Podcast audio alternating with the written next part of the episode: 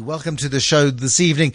And just listening in eyewitness news to uh, Mr. Zuckerberg, who is laying off um, workers today uh, on it Meta, 13,000 workers, about 13% of its global workforce. Um, I found online earlier on today uh, a reference to the huge layoffs that are happening across the technology sector. In fact, um, Twitter has been given a huge rap uh, for the way in which it's treated its workers since Elon Musk arrived, and he's sending uh, these dreadful termination letters with cartoons and jokes and all sorts of things um, to workers and telling them, uh, you know, you're fired, you're no longer required. And uh, there are long lists of these companies that have been laying off people. And the observation here is that this technology sector, which has buoyed investment markets for so long, is running out of steam. And the business models now are having to start to pay for themselves, which is why Twitter is under so much pressure to start making some money. So that's a focus this evening, or at least part of the story is a focus of tonight's Business Unusual. The Money Show. Business Unusual.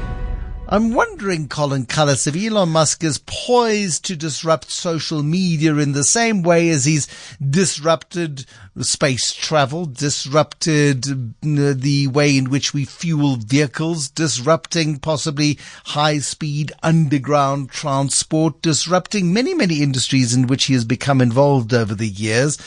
I'm wondering if he's going to break it or fix it? Where do we go? Yeah, Bruce, I think it's more likely uh, the break part now. He has been incredibly successful. Uh, there is no question that he has an amazing talent. But when you sp- spread yourself too thin, or you start believing your own PR to the point that I think he has now uh, started doing, uh, things do get very, very difficult. Um, and and it's also the people that, that surround him. I think that he's having this sort of uh, problematic influence. He he did an interview just a couple of days ago um, with a guy who runs Baron Capital, one of the investors in uh, Tesla, SpaceX, etc., a massive investor, and, and and would commit to even more.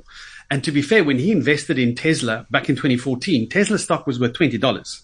He's seen it rise all the way up to $360. It's now $190. For him, even if it drops another 50%, you know, it's way above the $20 and he's in for the long term. And he's seen him actually create the cars. He's seen him build these gigafactories. He's seen them uh, change the way manufacturing is switching to say, yes, it's going electric. Yes, it's building these recharging stations um, and, and all of the rest of it. But then come the other claims that make you think, ah, you know, this is where Musk is over, overreaching.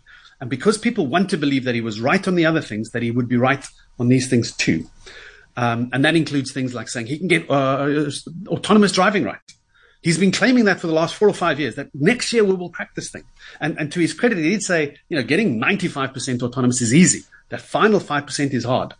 And every other car manufacturer that has been working on this thing has gone through technology, they've gone through the con- connectivity issues, and they've gone through the, the reality that says unless you've got all cars being autonomous and you, you know, there's somehow humans are still in there, it becomes so difficult to read it. And, and, and we don't fully appreciate just how complex humans are at decoding what goes on with road signs and that for all of the brilliance of AI, it is still nowhere near the capability of somebody say that's a stop sign versus something else which robots still aren't capable of doing. Uh, and so this is the sort of crazy vortex that Musk finds himself in and the rest of us are sort of subjected to. And, and classically on Twitter, you'll see this strange sort of uh, split between those who are like, oh man, this emperor's not wearing any clothes. And, that, and there's a growing number of people who are simply saying the, the guy's gone too far. But at the same time, there are a lot of people who are like committed to this because they can't believe it doesn't work. And to, to update, given the conversations this evening and all the crazy stuff happening in the last 24 hours, at one point, you know, Uber and these other companies, Airbnb, they were the absolute darlings. And, and people came up with this line that says, well, Uber is a transport business that has no cars and Airbnb is an accommodation business that has no properties. Well, the update today is that FTX is a crypto trading platform that has no crypto. and in some respects, this is the same kind of stuff yeah. that's happening with, you know, Elon Musk type things, you know. It, it's, it's kind of the belief in what they managed to do clouds our ability to understand that there was a reason why these things were hard. The, the reason of going to the moon and, and, and having reusable rocket ships isn't something that was easy and nobody decided to do it. It wasn't being done because it was incredibly difficult. And, and here's where I must say again, I watched the Falcon Heavy launch just last week and to see those two boosters come back and land perfectly again, the 150th and the 151st time they've got a SpaceX booster to come back and land And, and, just 10 years ago, those things couldn't take off know, on any given day without blowing up. Short of extraordinary. The brilliance of the people that that man has employed and what he has been able to create over the last two decades is significant. He's not necessarily the most likable individual in the world. He's deliberately obnoxious. He looks for attention. He gets a lot of branding and marketing through our obsession with him and the world is obsessed with Elon Musk. But here's this thing about social media and whether or not this is a step too far. And I, I think you're suggesting quite strongly that it is.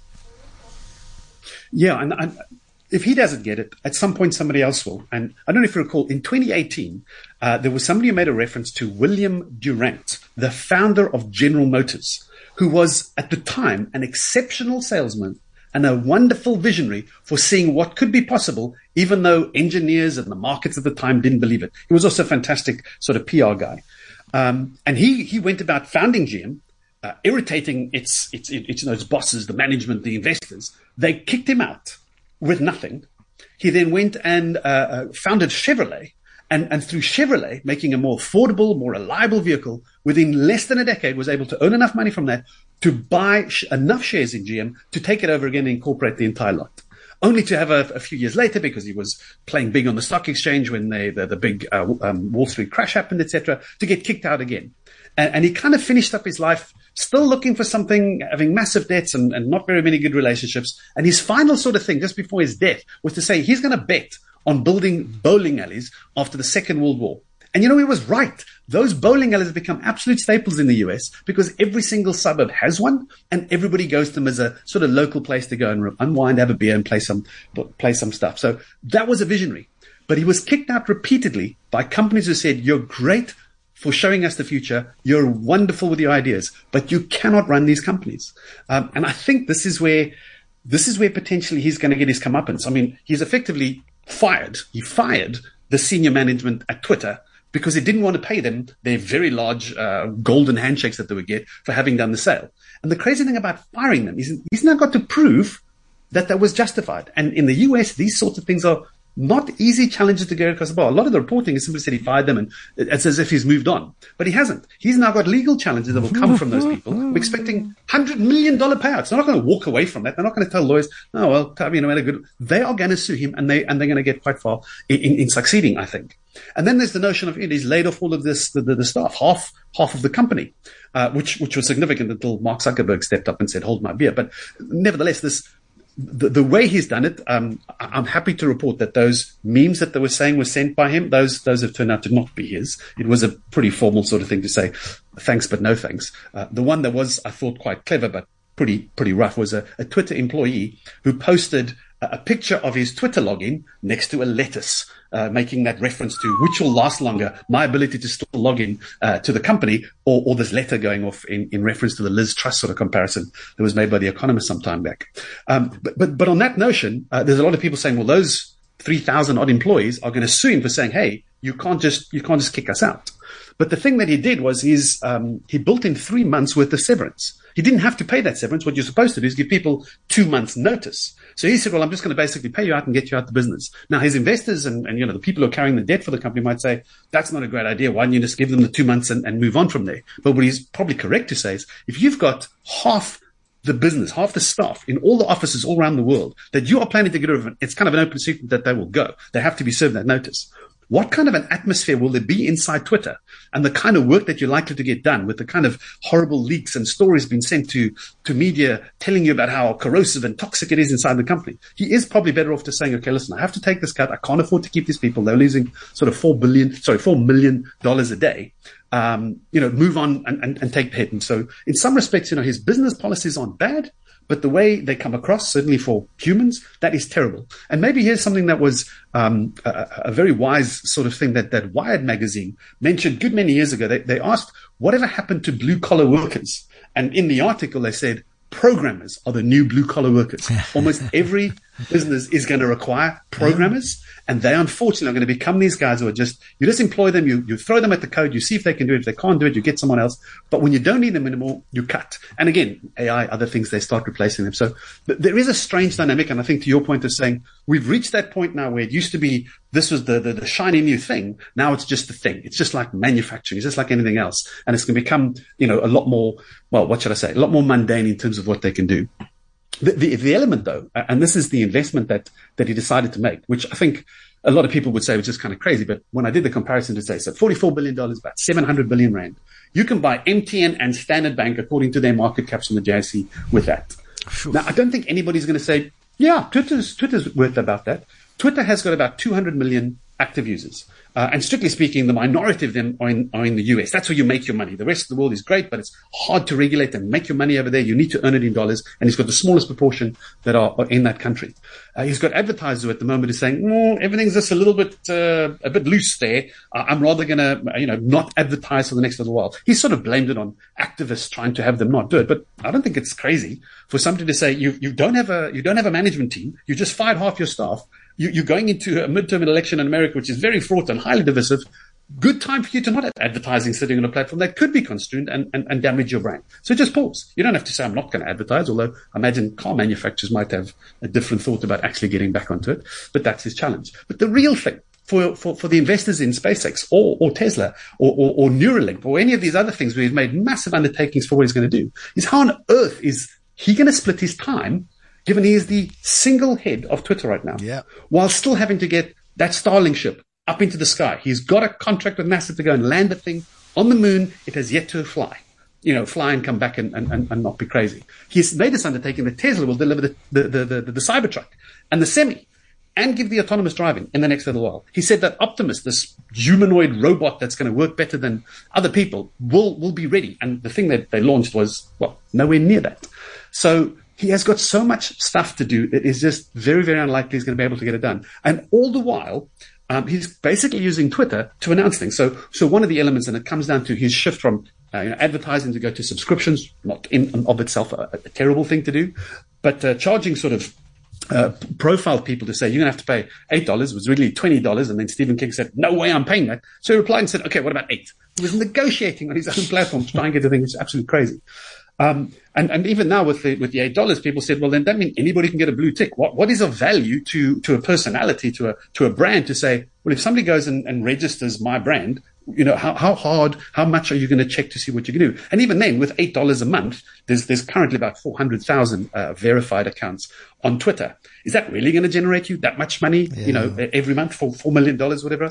There's just too many bits that, that don't add up. Yeah, he's going to get massively distracted. And I, I, found the list of companies that have been sacking workers recently, and it's a whole host of the most hyped businesses of the last decade or so.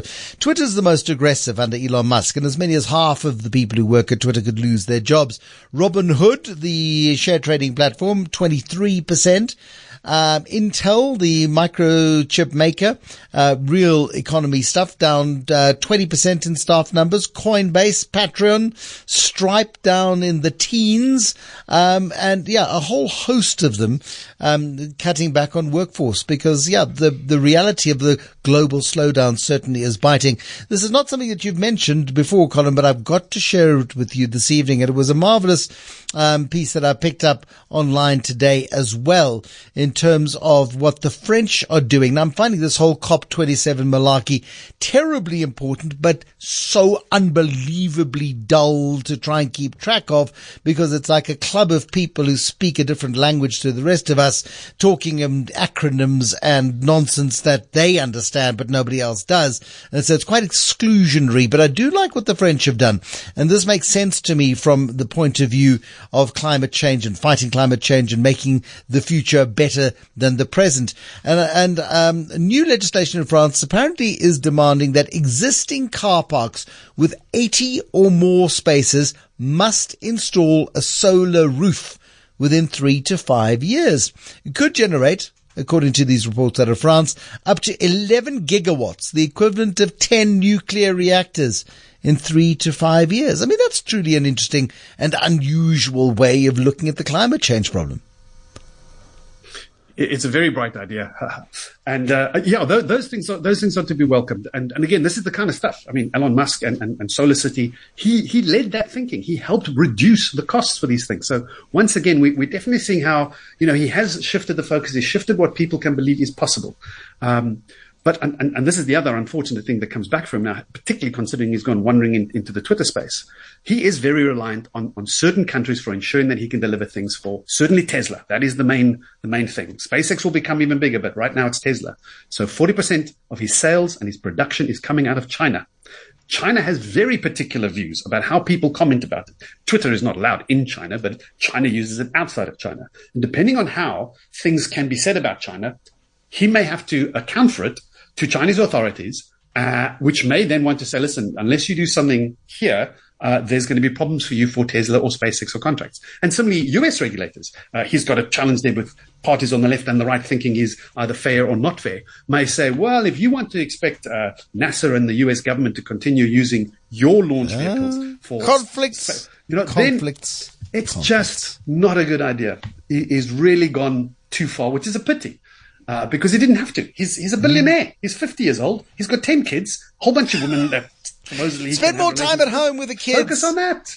Yeah, this is this is exactly. the desperation of somebody who doesn't want to be at home with the kids. Thank you, Colin Cullis. Business unusual, parenting unusual on the Money Show.